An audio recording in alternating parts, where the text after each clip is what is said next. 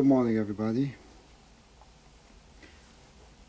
This is chapter 1 from the Diamond Sutra. Thus I've heard. Once the Bhagavan was dwelling near Shravasti in the Jeta forest together with the full assembly of bhikkhus and a great many fearless bodhisattvas. One day, before noon, the Bhagavan, the Buddha, put on his patch robe and picked up his bowl and entered the capital of Shravasti for offerings. After begging for food in the city and eating his meal of rice, he returned from the daily rounds in the afternoon, put on his robe and bowl away, washed his feet, and sat down on the appointed seat. After crossing his legs and adjusting his body, he turned the attention and awareness to what was before him. A number of bhikkhus then came up where the Bhagavan was sitting. After touching their heads to his feet, they walked around and, and stood to the right.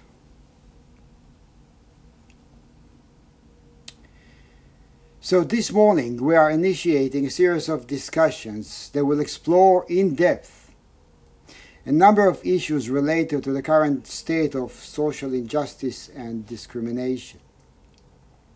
And how do we, Zen practitioners, engage in it in ways that may bring some much needed healing to these ancient wounds that we inflict on each other? So, the first step in such an exploration has to begin by asking what is it? What is our social responsibility as followers of the Buddha Dharma? And in a recent email, I mentioned that as practitioners, our commitment is to realize the fundamental point and actualize it for the sake of all creations. Which means our practice is devoted to intimately experience a deep sense of equanimity and equality and then to expand this sense of unity in ever growing ripples within our communities so it can heal harmful consequences of our blindness and our ignorance. Now, it may sound easy to say, and it makes it sound like a good idea, but it takes a great deal of determination to realize it and then to bring such an intention to fruition which is what we talked about a few weeks ago. In terms of practice, this important issue revolves around the connection between our daily zazen and our everyday life. And the Diamond Sutra does an incredible job illuminating the seamlessness between these two aspects that are essentially non dual, as we chant, like the foot before and the foot behind in walking. Try to use only one hop around. Won't be very useful. You won't get very far. So, the first chapter of the Diamond Sutra describes the Buddha going to town for his traditional begging grounds, coming back to his dwelling place, eating his meal, and then washing his feet. Then it says that he settled down on his cushion and turned his awareness to what was before him. And this is not much different than what we do on a daily basis. We go to work. We eat our meals. We take care of the daily chores. And at some point throughout the day, we sit on the cushion, correct our posture, and turn our attention to that which was before us. And in the commentary, Sufa says, the Buddha puts on his robes and takes takes up his bowl to uphold the precepts of morality. He washes his feet and takes his seat to enter meditation. Thus does morality gives birth to meditation and meditation to wisdom. Also, by entering the city with his robes and bowl, he goes from the noumenal, which is objects or events as they appear in themselves independent of perception by the senses, so he goes from the noumenal into the phenomenal. by washing his feet and taking his seat, he goes from the phenomenal back into the noumenal. It is only by remaining unattached to the noumenal as well as the phenomenal that undifferentiated prajna, wisdom, can be realized. It is only by using both feet, both legs to walk, then that walking becomes possible. As we all know, the heart of our practice is daily zazen. But daily zazen was never meant to be an escape from our daily experiences of ordinary life with all its challenges, pain, disappointments. It is also not meant to be a way to bypass the consequences of our individual and collective karma. So during Zazen, our task is to turn our attention to and connect with the noumenal, the absolute, or the background. And when Zazen ends, our task is to turn our attention back to the phenomenal, back to the relative, to the foreground. And by doing this consistently, going back and forth consistently, with great resolve, over time the dividing line between the relative and the absolute becomes faint and undifferentiated wisdom becomes available and begins to function more freely in our lives. That's textbook stuff, right? But that's really what we are meant to be doing. Then we naturally, if we do it correctly, consistently, wholeheartedly, we naturally gravitate from the unwholesome to the wholesome, from causing harm to doing good. So encountering and embodying undifferentiated wisdom or going through an experience of realization doesn't mean that the mess of our lives becomes less messy or that our actions are somehow guaranteed to create positive changes in our society within a certain amount of time. In fact, we may not live to see the, an end to social injustice and discriminations in our lifetime. But that should not bother us or deter us from opening our hearts to the suffering of our collective karma.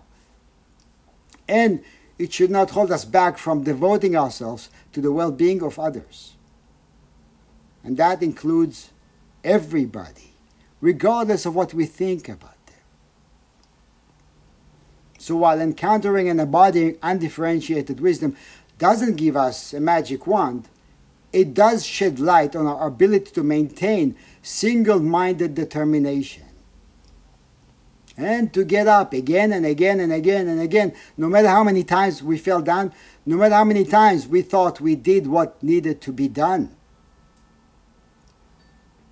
So we maintain single minded determination as we work with our harmful propensities individually and collectively. As Master Shishuang once said, we just impartially sit in the mud, which means we bring impartiality to the mess we create. And there are two stories, there are many stories in Buddhism, obviously. There are two stories that uh, I'd like to bring up today that I think uh, do a good job shedding light on what we need to feel or see. The first one once a bird flew over a forest and she saw a great forest fire.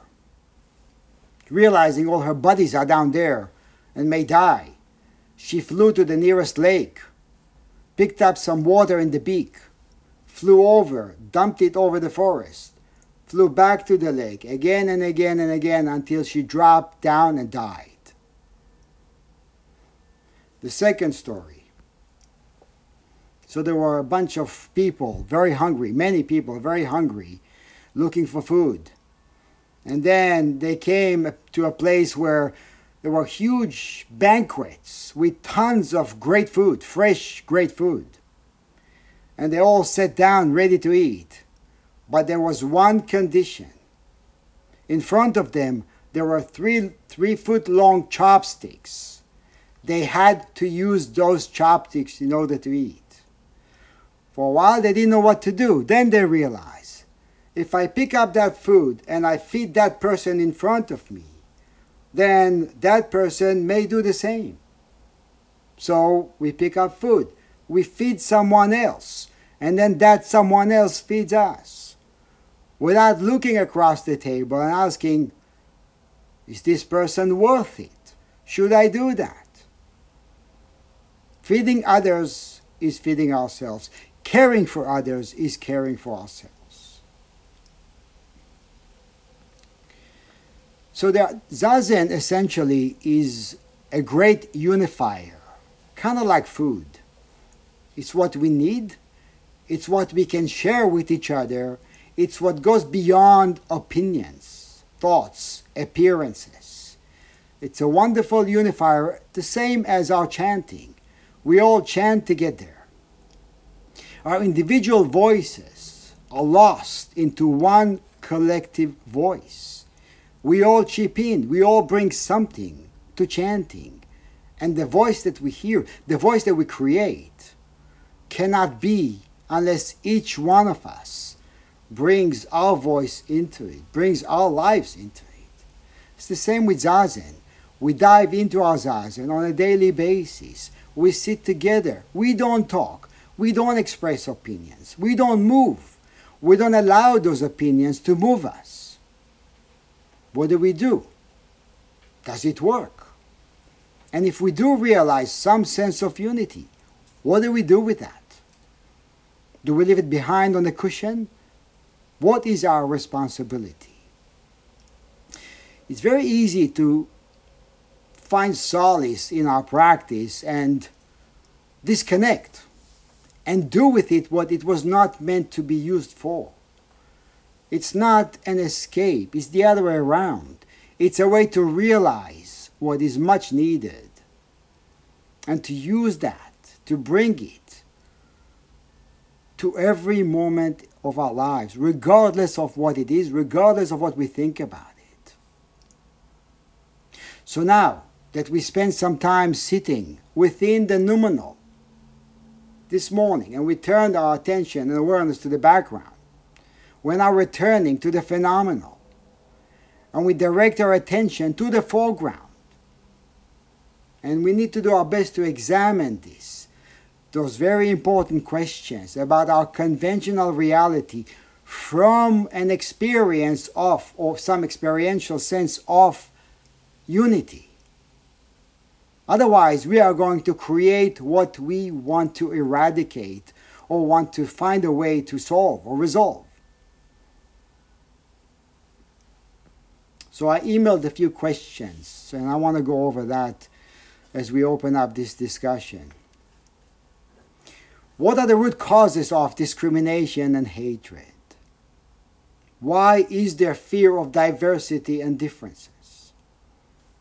Are we aware of our own biases? What is our responsibility as Zen practitioners at times like this? And what is the role of a Sangha? What is radical acceptance? And I want to, before we do it, I want to add one more thing. The three poisons, as we all know, are greed, anger, and ignorance. And the three hidden treasures are, guess what? Greed, anger, and ignorance. Those are not to be rejected. Those are to be embraced, looked at, examined, and work with and transmute. Are we doing that? Or are we putting a fence around our practice, finding some kind of solace and quietude from the mess of this world? So I look forward to hearing from you. Uh, we have some time to discuss that. Uh, when you're ready to speak, please unmute and go for it.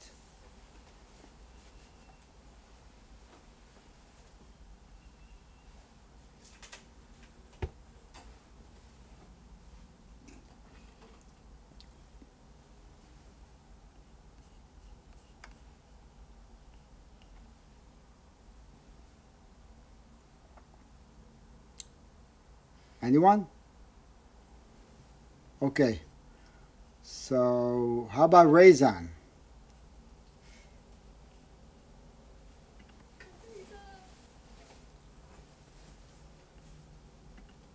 We can't hear you, Razan. Okay. Good morning, everyone. Um, and um, I was particularly struck by, well, both articles discuss the um, individual orientation that it's very easy to um, fall into when we do our practice.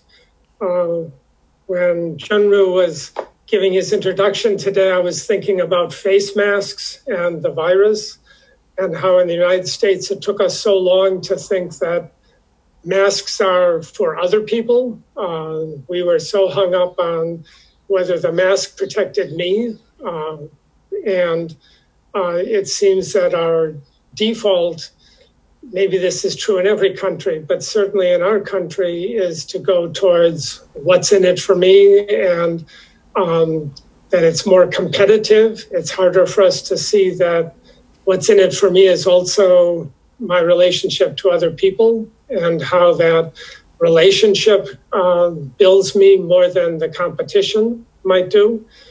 Um, so that um, how to make our sitting um, have that mutuality that we um, are stronger as a group.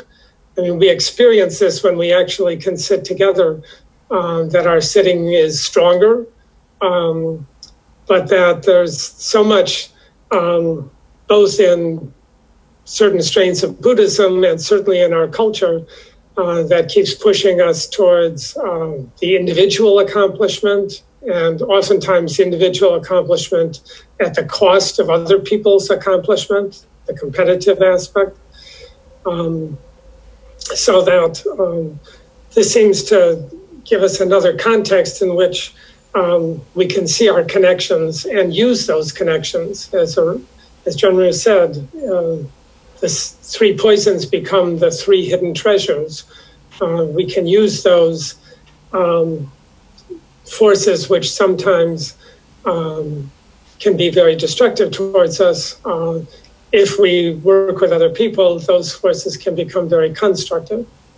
Um, thank you. Thank you, Razan.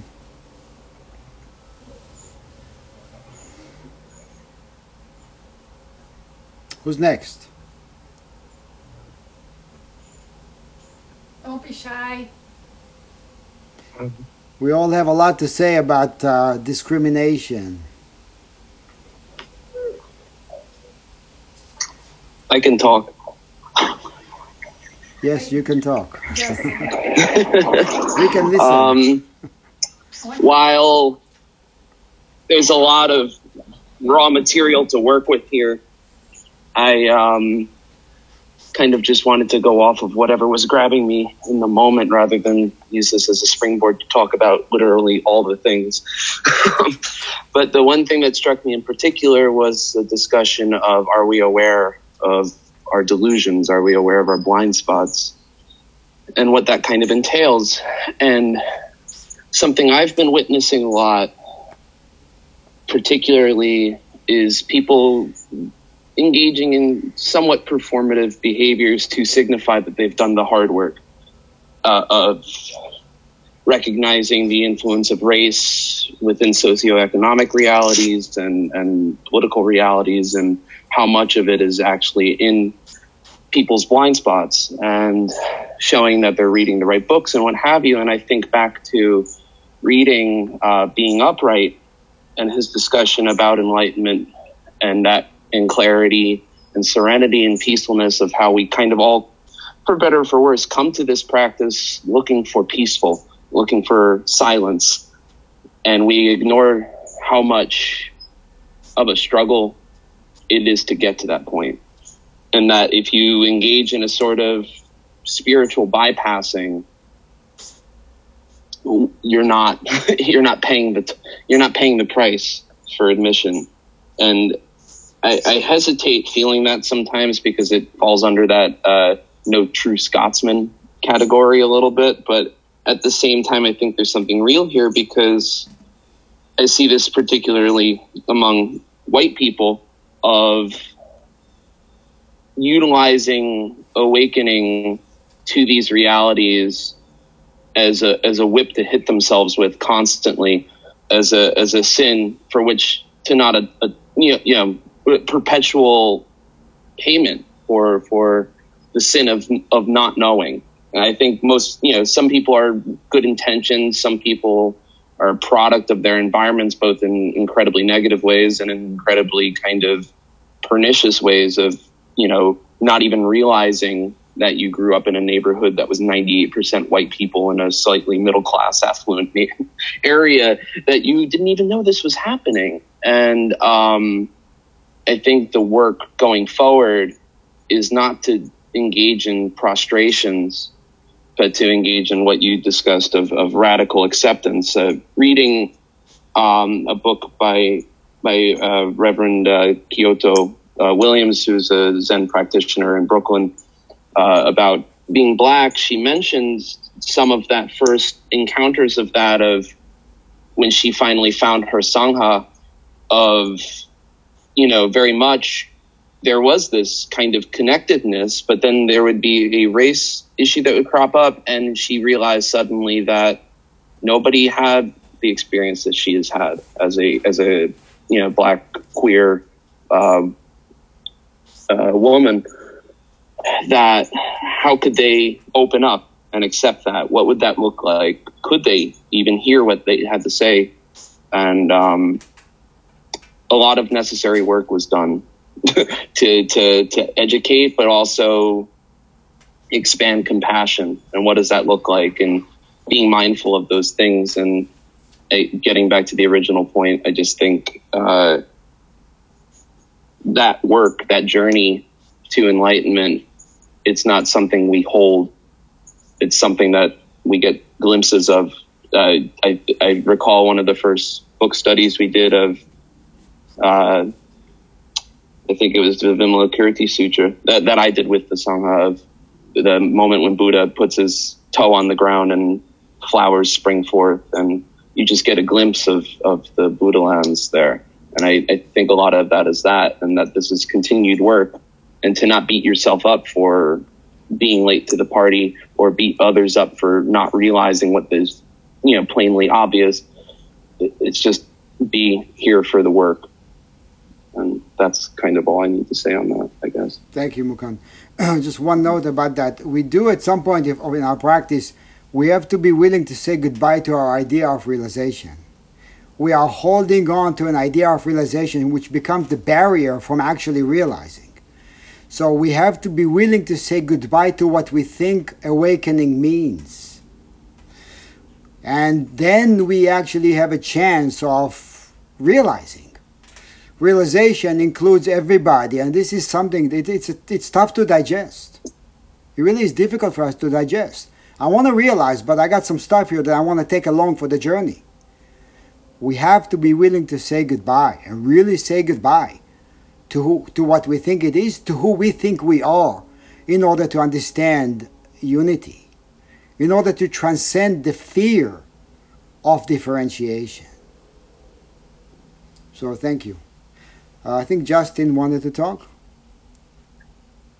Um, yeah, kind of going off of um, what the, the two people were saying. I mean, uh, just reading the two articles, because it definitely, you can tell from the contemporary um, aspect. I'm obviously um, generally very new to this practice, but um, it is, um, I liked how they really talked about taking that historic aspect, but also kind of letting, letting go and not letting that be how you perceive it moving forward. Because obviously the way Siddhartha was kind of utilizing the, the way that sheltered aspect, um, and then the way they were utilizing that as kind of like the way this nationalistic attitude of um, having that sheltered action and then being able to move forward and um, kind of letting that pave the way. Um, I guess the way the practice can also um, shift, and obviously this is what this group is doing, and um, and I think I really appreciated that aspect that um, utilizing the historical and that more contemporary aspect is um, generating this discomfort um, just because of that. Um, I believe they called it the I don't know um, in the articles, which is which is definitely um, something that we're seeing a lot more, especially people our age has that sense of being woke and I think this community is um, kind of utilizing that wokeness as a way to um, kind of approach it in a more different way than what um, most people are seeing. Thank you, Justin. Thank you for joining us. It's a pleasure to have you with us. It's good to see Thank you. Thank you. Yeah, of course. Joan. Hi, everyone. I'm going to take a risk and jump in and say something. um, we were also invited to watch the movie I Am Not Your Negro by James Baldwin. And James Baldwin concluded the film by asking the question that white people uh, ought to ask themselves why uh, they created the Negro. And um, I also very recently finished reading Bernie Glassman's book on instructions to the cook. And something in that book tied, I made a connection for myself in the two. And in the book, Bernie says that whenever um, something is created, that a boundary is also created. So that to me helped to answer one facet of what James Baldwin is asking us to do. So why are we creating a boundary? And um, I think that that is very worthy of close examination is the boundary to express oppression, to exploit, to demonstrate one's superiority as an outlet for one's aggression. So um, those are the things that I'm thinking about. And um, related to that, in Zen practice, we are encouraged to watch everything arise, and aggression is one of them. So certainly, um, as a people, we fall very short in um, studying our aggression rather than unleashing it. And thank you. Thank you, thank you, John. It's a good, very good point, right? And what we, what are we doing on the cushion, right? We're not escaping our. We try. We may try to escape our own uh, harmful propensities, but they show up, right? The strong emotions do show up. Thoughts that we actually may surprise us that we have show up. Suppressing them doesn't. Suppressing anything doesn't work, right? So if we learn to, so if we learn to embrace all of it, we are teaching ourselves to be all embracing if we suppress and reject, we are teaching ourselves to suppress and reject, to push away. So, what we do on the cushion actually is very important. How we practice. It's not just get on the cushion, keep your mouth shut, and wait for the bell. We are, we are meant to do something with our practice, right? So, we, if, we, if we sit there for 30 minutes and reject, we are getting better at rejecting.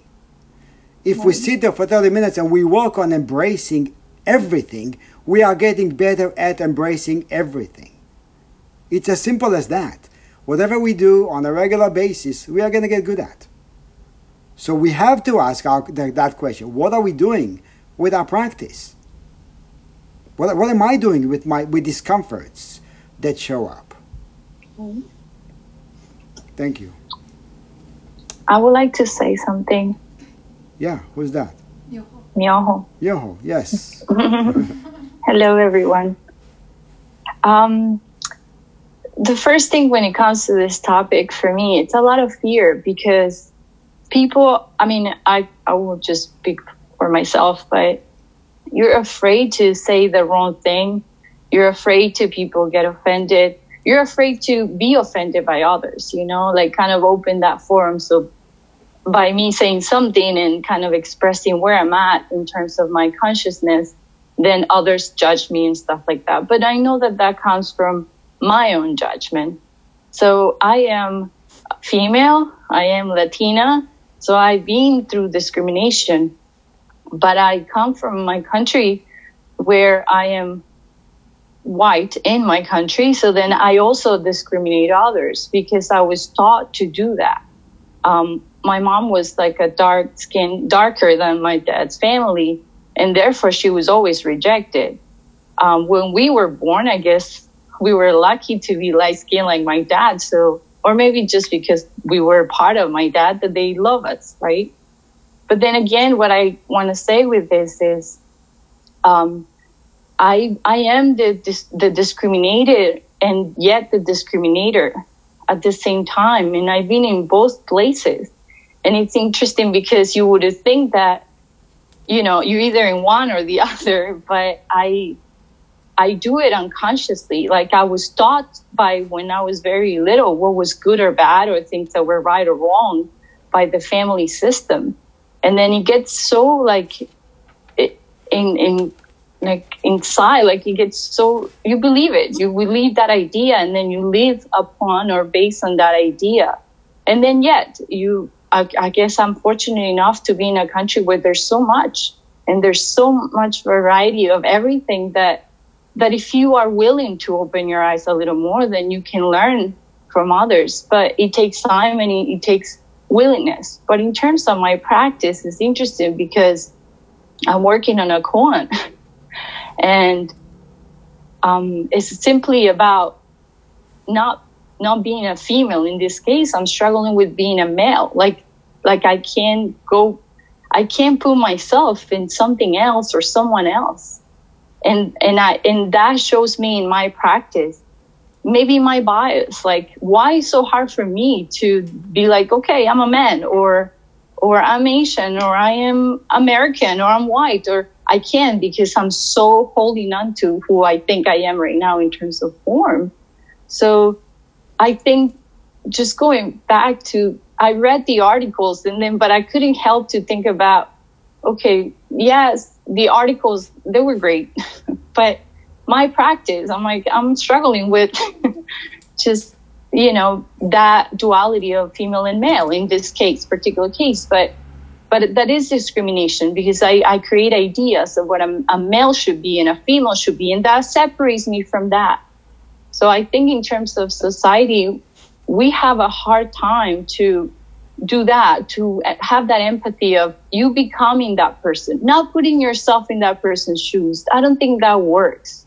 I think become that person think or be or try to feel like it i think it's more intimate like oh man i wouldn't like someone to do that to me you mm-hmm. know mm-hmm. but then i think that requires a lot of work so my position with this is i'm i am i have so much hope for the individual in terms of I think we all can wake up to it. And when I go to the Zendo or we practice together, I see each one of us that at least we're trying to awaken our consciousness. With that comes the embracing all. Because the same way I reject other races, it's the same way I reject myself, you know?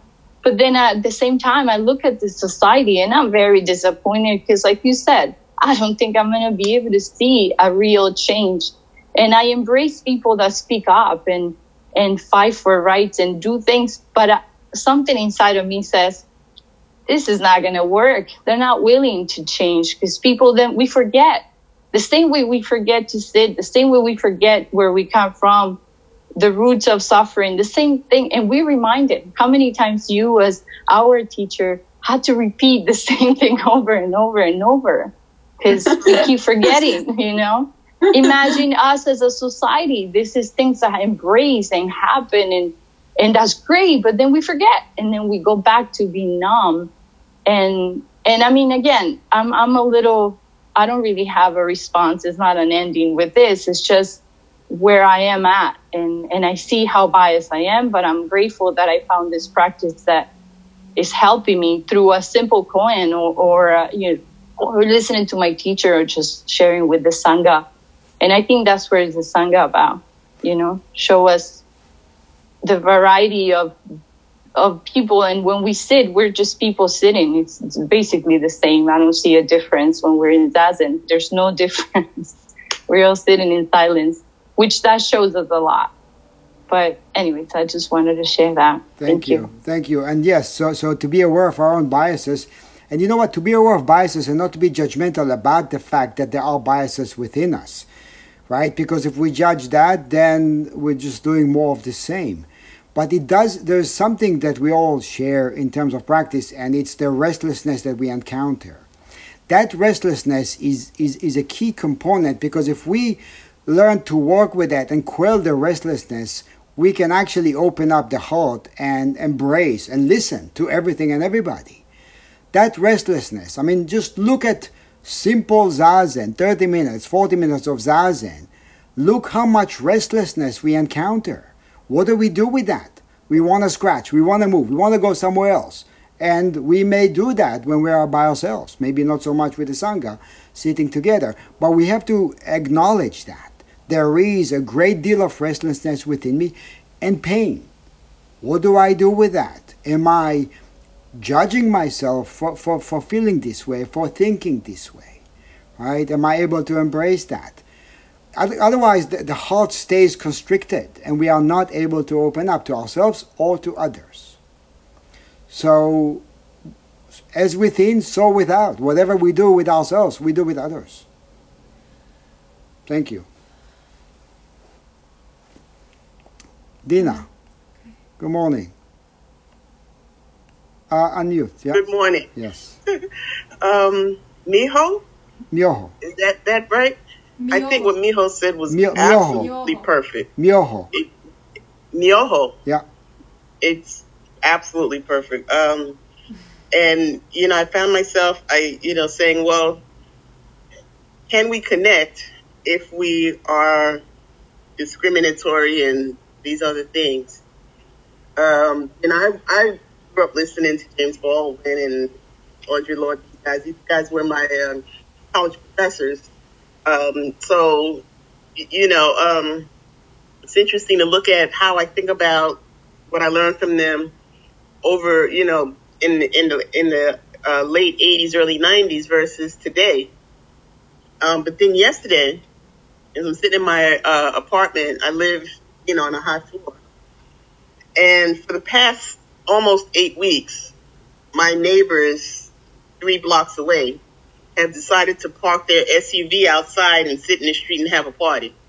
And it's annoying because it's noisy and I can't do what I want to do in my own apartment where I think I am entitled to be in all of these ideas about around my rights and my existence and my identity and these things.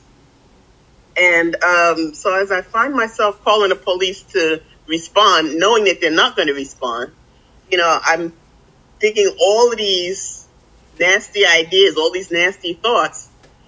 And, you know, I thought to myself, I'm screwed.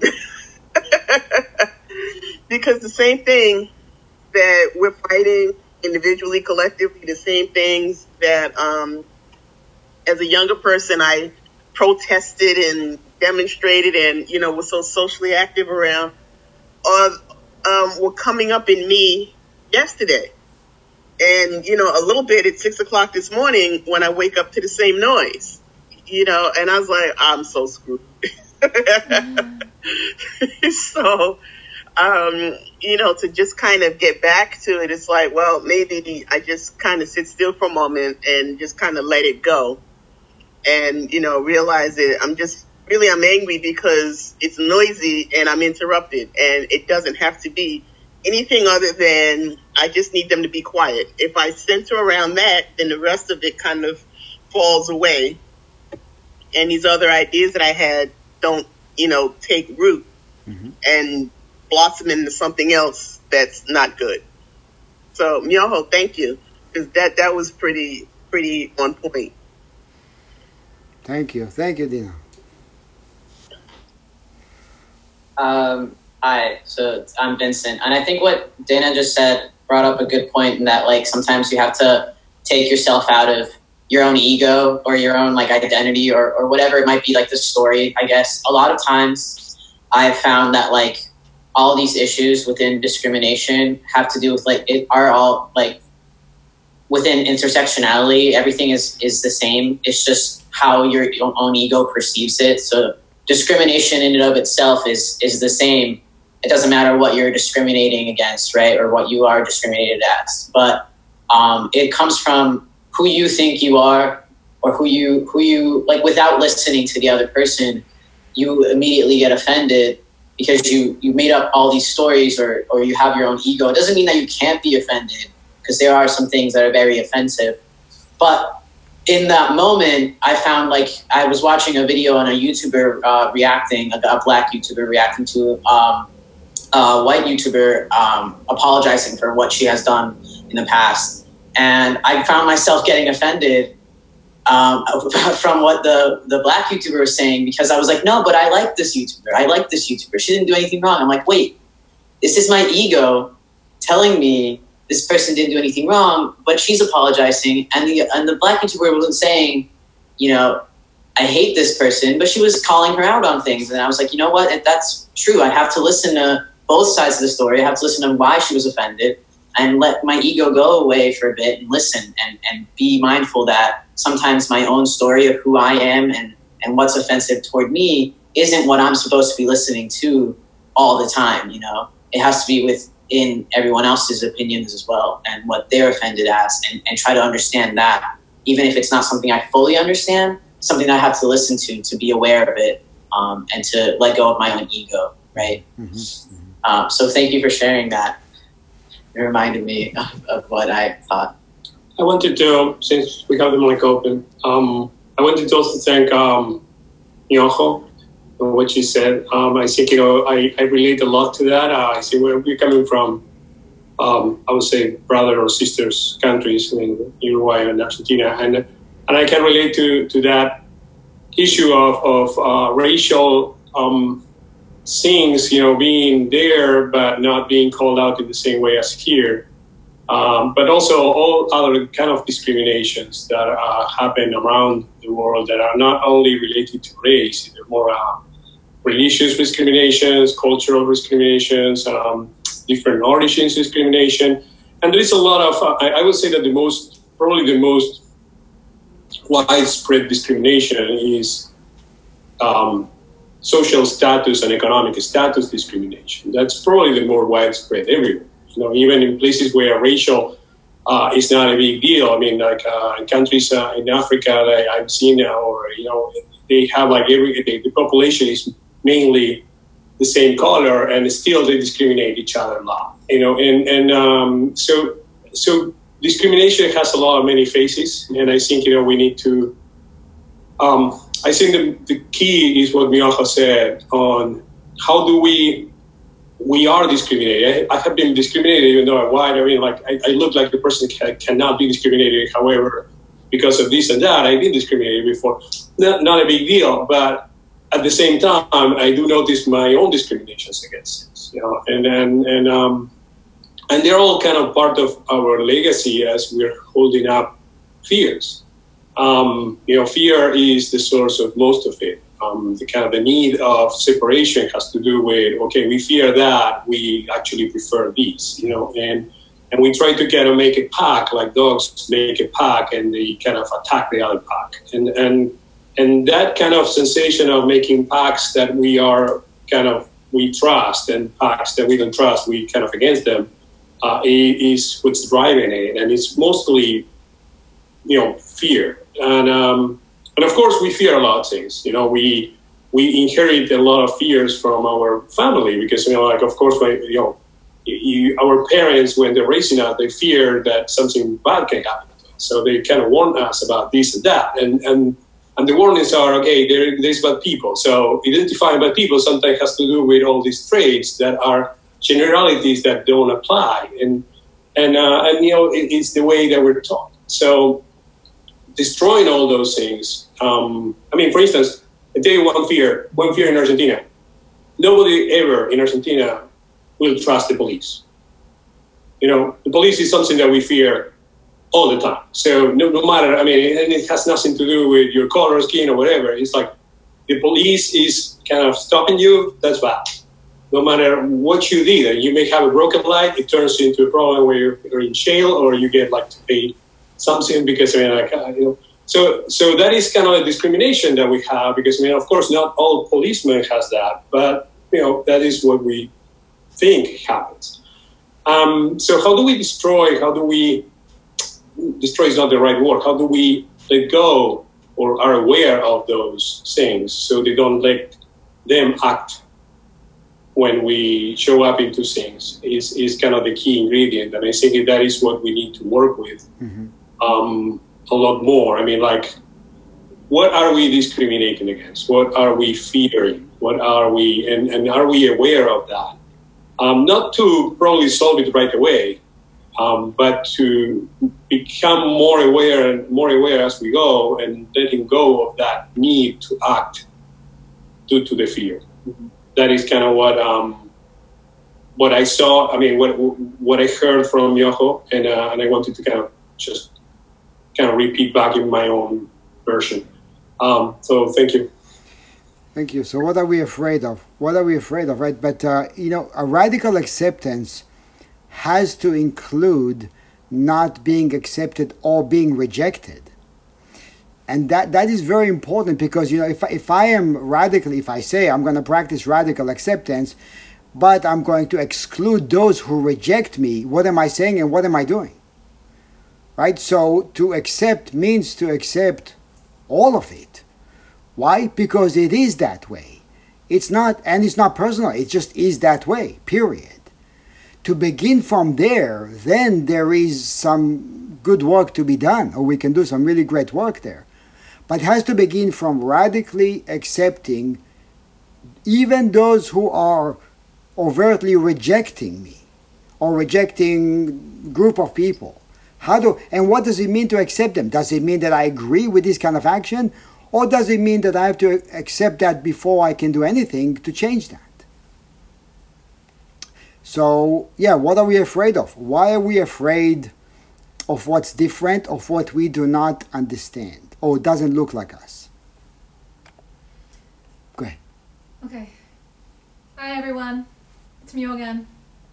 Um, whenever I uh, talk to anyone about, or any group about um, racism and prejudice and discrimination, um, I get all kinds of feelings of uh, fear and guilt and sadness and pain and and anger actually uh, my own anger um, actually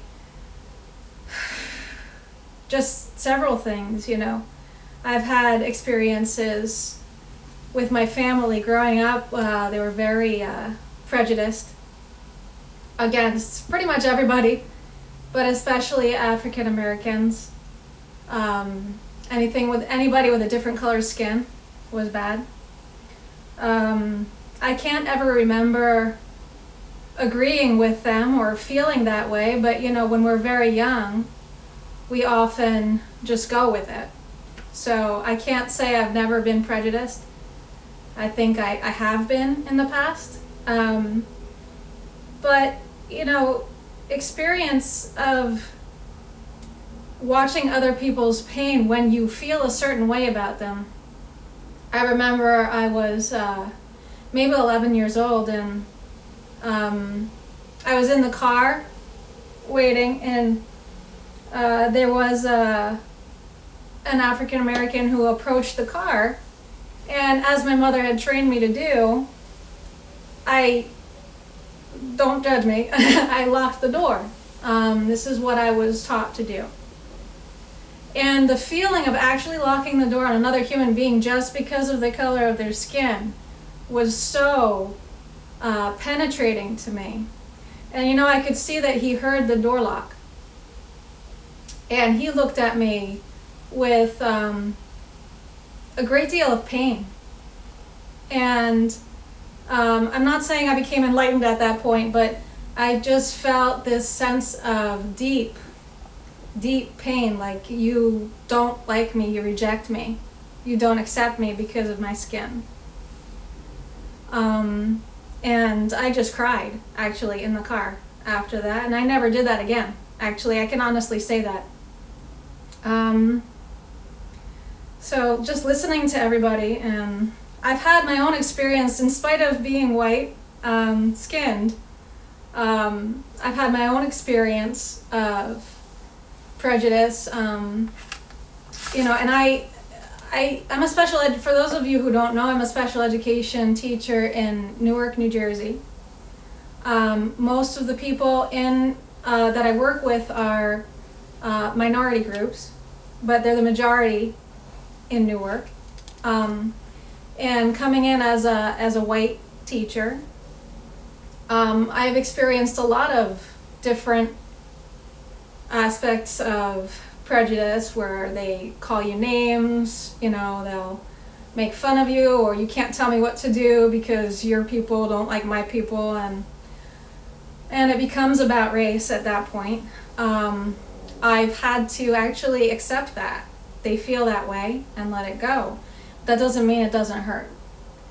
Um, I'm not saying that I understand how a minority would feel, but um, I've had some experience with that and it hurts badly. And just in terms of fear, I think fear comes from a deep pain um, of separation. We look different from other people, we act differently than other people. Working with kids with autism, it means they act differently, they're a little quirky. Um, honestly, it's just aspects of ourselves that we don't do that often. It's just exaggerated. But, you know, I, I, I've seen a lot of prejudice against them as well. So, um, just feeling that, and then feeling guilt for being white, too. Um, feeling guilty. Well, why was I born with white skin? um, because I feel like there's a lot of blame. But I know where that comes from. I think I know where that comes from. I think I know it comes from fear and pain.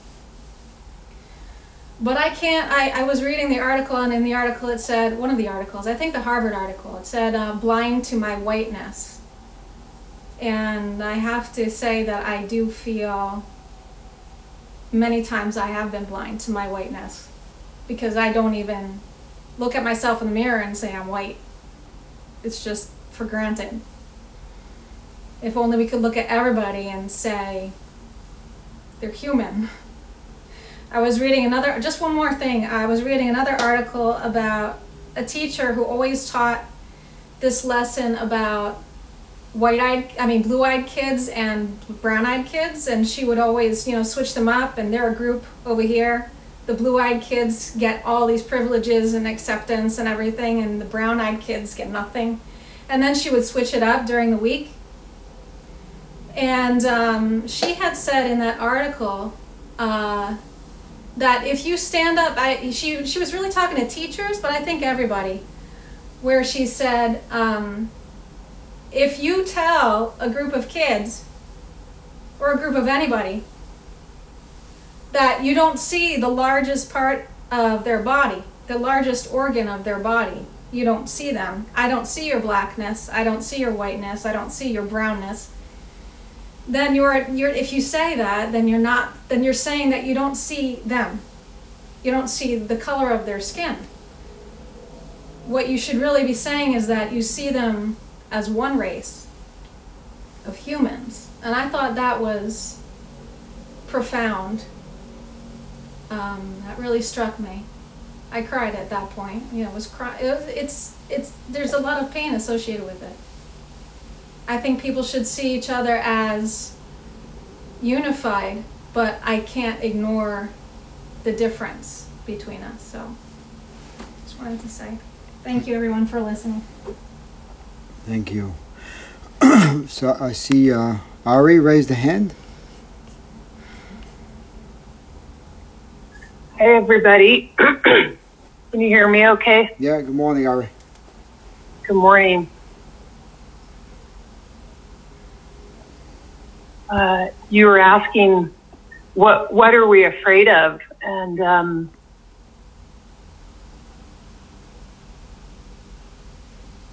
I was thinking back to a time in my early 20s. And in, in my early 20s, I was very um, uh, expressive more with my masculine energy. Um, and I, I, was actively participating in personal growth and stuff. And um, I got invited to uh, a workshop called reawakening the goddess. And um, I, I chuckle to this day. Uh, and I had some resistance, and I basically was sort of making fun of it the whole time. You know, uh, dancing with scarves and Hecate and the Nene, and I, I just, you know, was making fun of it. Um, because I felt really, really uncomfortable. Um, at that point in my life, uh, you know, embracing the feminine. Not that I think the feminine has anything to do with dresses or scarves. Uh, it doesn't, from my viewpoint.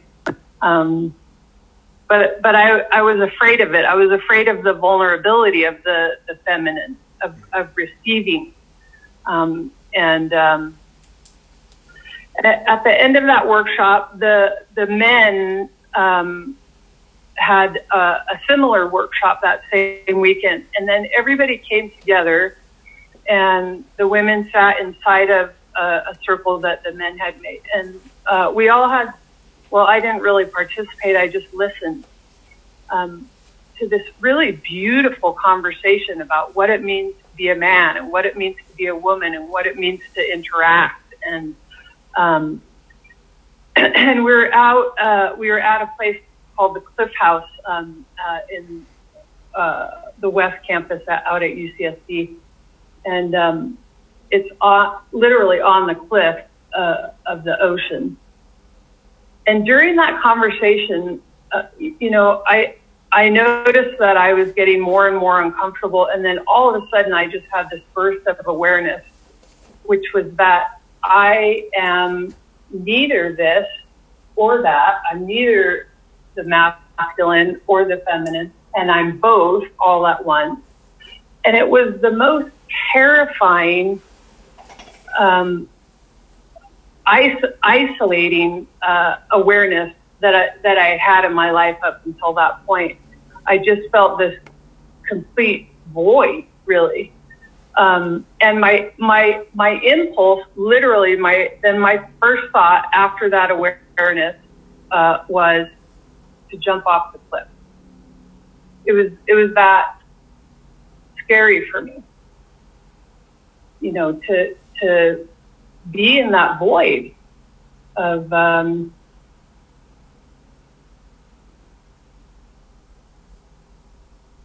I don't I don't know if it, it in a way it was it was a surrender it was a death really. Uh, that's the best way that I could describe it. And, um, you know, when we let go of that, I mean, at least for me, that was my first impulse. You know, today, uh, it's very different. Um, but that initial time, it was terrifying. And today, uh, you know, I, I love who I am.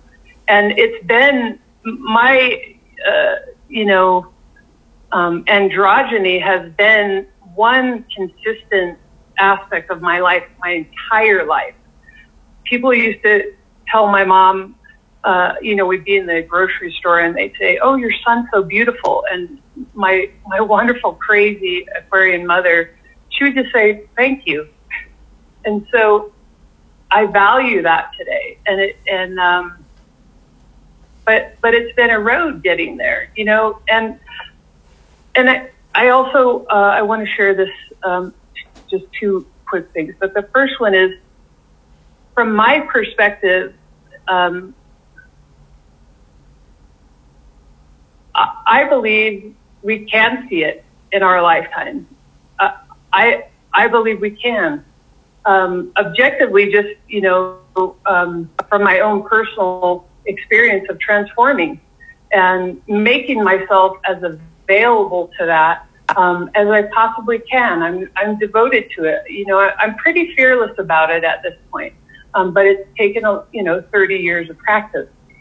And um, you know, I remember speaking at a rally in college, and um, a, a, guy named Lyndon LaRouche. This was dur- during um, the AIDS epi- epidemic, and this guy Lyndon LaRouche, he wanted to quarantine just gay people.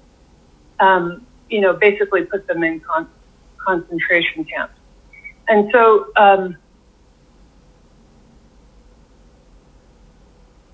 you know, we were battling. We, we were battling for. We, we were fighting then, right? We were fighting not just you know against this guy that wanted to do this lunatic thing, um, but and get and marriage wasn't even on the table yet. I mean, one of the early battles was the right to to be in the military, right? Which seemed absurd to me. The right to take up arms and go kill people. Um, but I look at where we've come and what I have personally experienced. I've experienced, um, I've uh, experienced violence. Uh, I've been punched and kicked and spit on and had things thrown at me and fired from a job for being queer. And that doesn't happen to the extent that it does now. I had to change schools by freshman year. And I look at, I look at these kids today, uh, you know, that are, that are able to so freely express themselves. Um, and, and it would have, it was unheard of. I mean, I was ostracized, um, in, in high school. So uh, I have, I have absolute faith. I just trust I, I trust the flow of our collective awakening. If one person can awaken, that means we all can. So I, I just trust that. Mm. That doesn't mean I don't stress. I've been stressing a lot lately about things, but, um, but I trust it. And, um,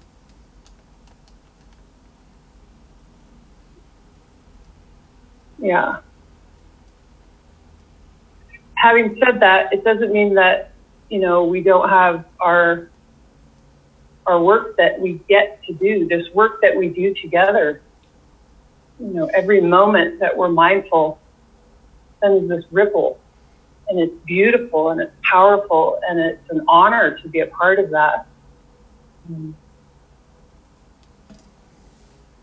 And then I'll just share this one other piece. So in um, I played a, Olympic Development League and at one point in my life, and one of my best friends uh, from high school, she also played, and we were um, traveling, and we, we were, I don't even remember where we were, but um, someone called her the N word, and I, I remember all at once just being like, you can't call my friend that. And then all at once realizing she was black. I, ne- it, I never noticed for years.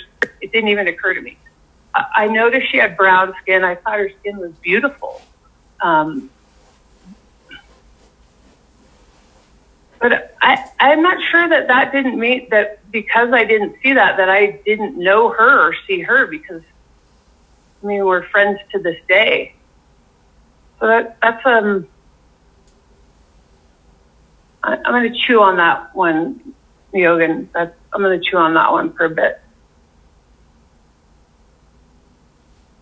That's my share. Thanks, guys. Thank you. So you you mentioned something that uh, is very important, right? Trust.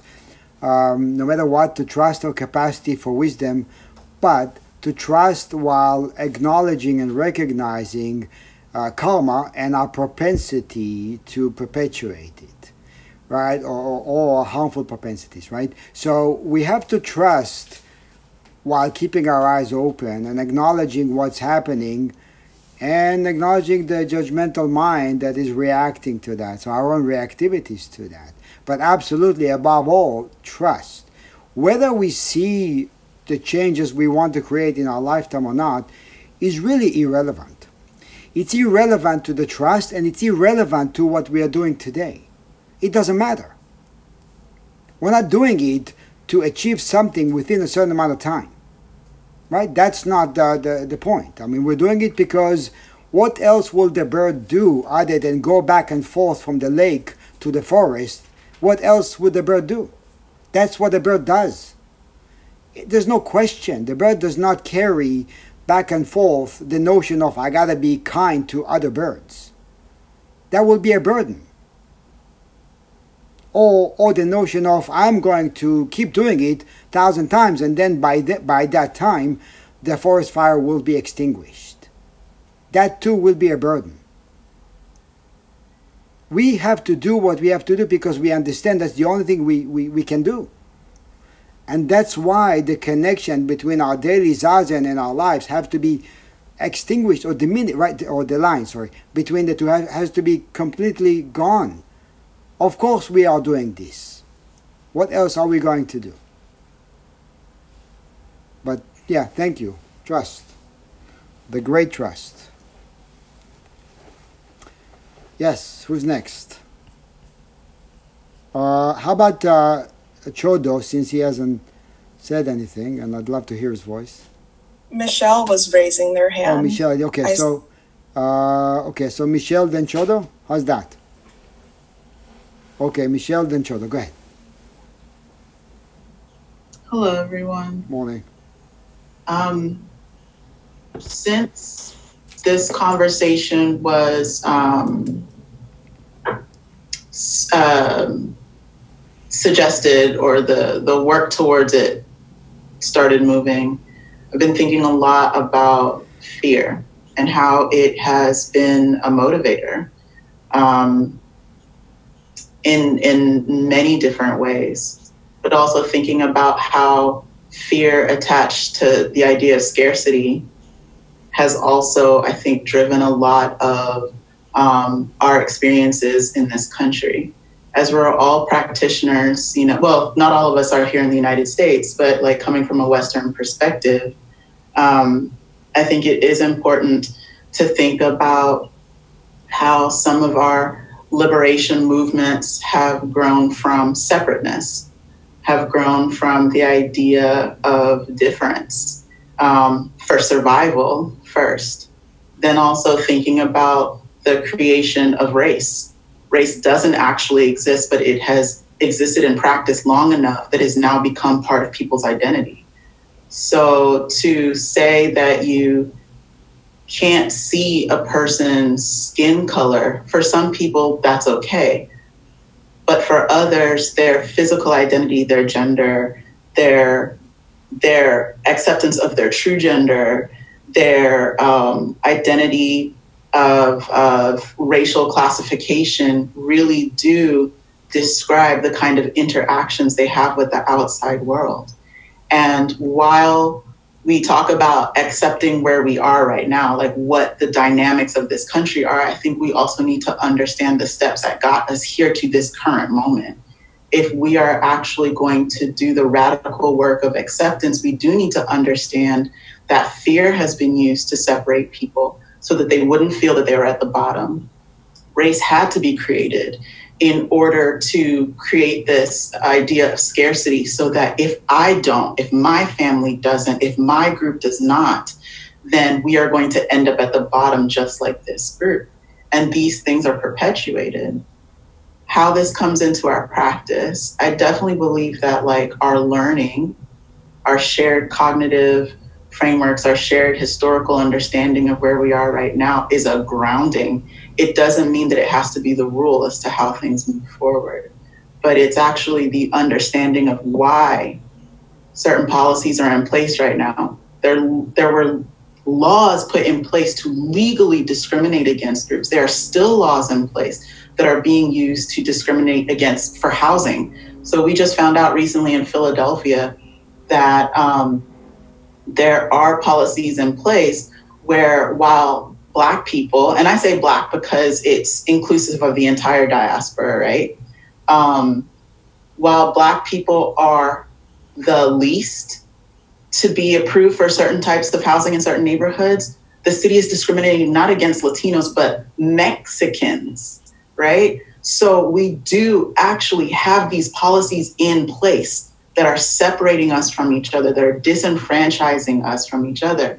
And before we can get into the work of like saying that we believe all people are equal, we actually have to look at the policies in place that that truly in, like truly keep us separated. Once we're able to see those things, I think then we can actually start doing the phenomenal work, right? Of of working towards being connected. Mm. So those are the things that I've been thinking about. And I appreciate the conversation that's been happening today, but I feel until we actually understand the the legal, the social, um, things that have been put in place to keep us separated, then we can actually talk about the ways and work towards the ways of, of building those bridges, of removing um, those separations, of actually moving towards equality. Mm-hmm. So those are the thoughts. And thank you, El, for um, elevating.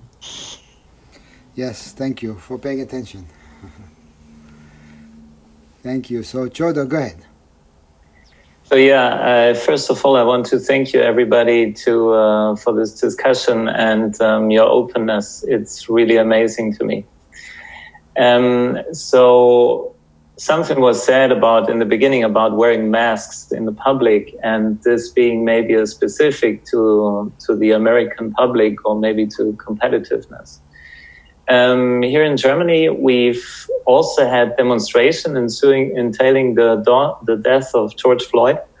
And um, somebody, uh, I don't know if it was from within the ecosystem of our politicians here, I don't know exactly where it came from, but somebody suggested, hey, let's conduct a study on racial profiling with the German police.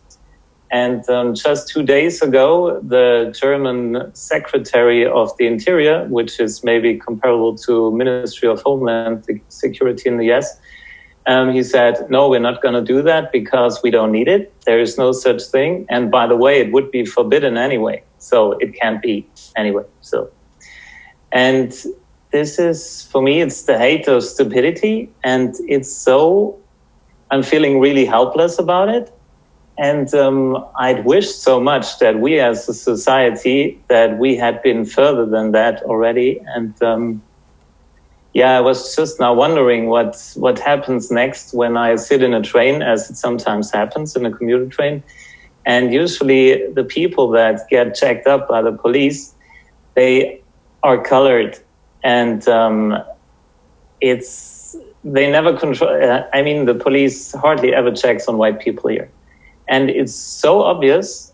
And um, I was wondering maybe next time I just pull out my ID and sit next to the people who get checked up and ask the police if they want to check me up as well, because I might be dangerous as well. I mean, I've got curls, you know, I've got blue eyes, but curls. So maybe that's also an indication. And um, yeah, yeah, that's. yeah, I'm fe- I'm really feeling at a loss there, and um, I I wish I um, I had the optimism right now that, um, as Ari said before, that um, to trust in the flow as a society or humankind maybe that this will all uh, turn out for the better eventually. Um, yeah, I don't know what more to say. That's where I'm at right now. Thank you. Thank, you. you. So, so examples like that, right? Does it change our commitment to practice, right? So, and if it does, then we are saying something. If it doesn't, we're also saying something, right? So we do have to examine, you know, seeing reality as it is, seeing what we create, and also seeing what we would love to see, understanding that that's not what we think makes sense, but it's what's happening. So how do we embrace that? as well. How do we allow for that, and what does it mean to allow for that? Right? So, yeah, those are great, questions. Uh, we're not here to answer, we're actually here to raise questions and examine how we react to those questions and where do we go with them. So, thank you. So, we have a few more minutes. Uh, Dina wanted to say something. Actually, I want to ask a question um, because I I also agree with um, sorry the last gentleman who spoke. What's your name, please? Jodo. Godo. Jodo. C Jodo. Jodo. Okay, Jodo. Nice to meet you, sir. Nice to meet you too. um, with between Jodo, Michelle, and Ariel, Ari, as I'm thinking, um, you know, it's like so. Ari, you said, you know, when I heard them call her the N word, you know, I realized I didn't see her as that. And so my question is, is it that you didn't see her skin color or that the language that was used at her changed her identity to you in that moment? Did it cause you to, to see her as something other than what you had seen her? Because, you know, words are powerful. And the reason that people use these kinds of um, words is to deteriorate um, the humanity of this other person that they're targeting with this nasty conversation. Um, Jodo, you know, I, I, I've been watching, you know, the coverage is off and on um, internationally, and I've been shaking my head because I've had the privilege to travel a bit, and as as a black person, I've caught some stuff. As a woman, I catch stuff, but as a black American woman, and being a single black American woman, it's like I'm going back to the Bronx. I feel better off over there at the moment. Or, you know, someplace you just want to run, but there's nowhere to get away from this. So, you know, the amount of faith that's necessary, I don't think I have it. But where it relates to my practice, I kind of try to release it. Um, for Michelle, the question becomes I'm not sure that we can, and it really is a question. I'm not sure that we can change policy and procedure um, without looking at our value systems. And our value systems are informed by our language and our socialization. So Yogan speaks about how she was raised and um, how it hurt her. You know, um, I, I think at some point when you see somebody else as a human being, you see some commonality, that connection, like, wow, that's pain. That makes us look at our value system and opens us up to the questions that allow us to be different, I think. You know, um, I don't agree that uh, discrimination and prejudice and these things are results of fear. Um, um, because if it was just fear, we could address that. You know, the same way people address being afraid of water, you learn to swim. There, there are things that we do.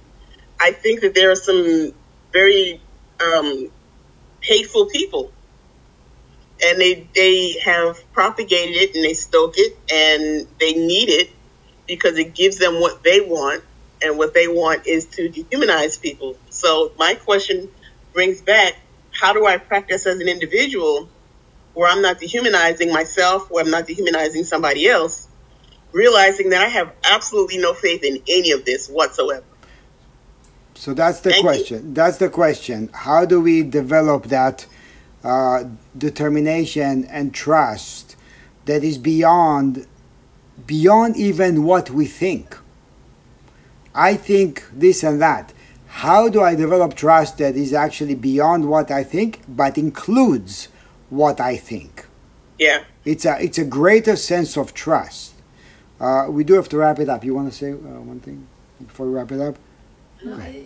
I think the reason why people dehumanize others is because there's some deep fear in them. Um, and with respect, Ina, you know, I, I understand what you're saying. I, I think it's easy to say that people are just, um, they're just some hateful people who want to be superior to others. Um, and I think there are. I'm not disagreeing with you on that point. There are people who are just complete sociopaths who just want to see other people suffer because of their race or because of their religion or whatever. But I, I feel that dehumanizing somebody actually makes us, allows us to avoid um, the pain within us. So we can't we don't want to look at that. We don't want to look at how we're different. We don't want to look at how much we're hurting. So, because of that, we Yeah. dehumanize another person. It's you, it must be you. So, no, not me, you know? Yeah. Yeah. Yeah. So, certain certain people are really completely lacking empathy, and I totally understand that. Um, and I agree with that. But uh, my experience of experiencing my family dehumanizing people because of their color or their race or their culture um, was because I knew that they didn't want to look at themselves. Honestly, that's just it. So, we are wrapping it up, but this is uh, to be continued, definitely to be continued, and uh, we will be in touch uh, on how, in regards to how we will be continued. Uh, we will set up more time, but also I would like to open up uh, email communication about this because a lot of really great points were brought up today, and uh, we have to uh, keep going in that direction.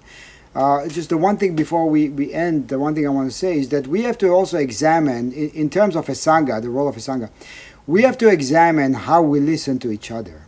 And I am looking, not judging, just looking at, at everybody, at all of us, to see how open are we to actually listen and how quickly we get distracted. How quickly we get distracted and to stay with listening, with paying attention, with bearing witness. This is a practice by itself. Yeah. To teach ourselves to listen no matter what we hear. It may strike a chord, oh yeah, that's great idea, or that's a terrible idea, whatever the judgmental mind is saying. It doesn't matter. Because if we really want to practice acceptance, we have to practice ourselves. It's very important, right? So if the mind is restless and the body follows the mind, we are practicing something. And if the mind is restless and the body is not, we teach ourselves to not follow that restlessness, we also teach ourselves something. Very important what we do as practitioners within a Sangha, that we take the, the opportunity and we do something with it. So let's look at that as well. Okay, don't hang up. We're going to finish with the four vows. So stay on the call, please.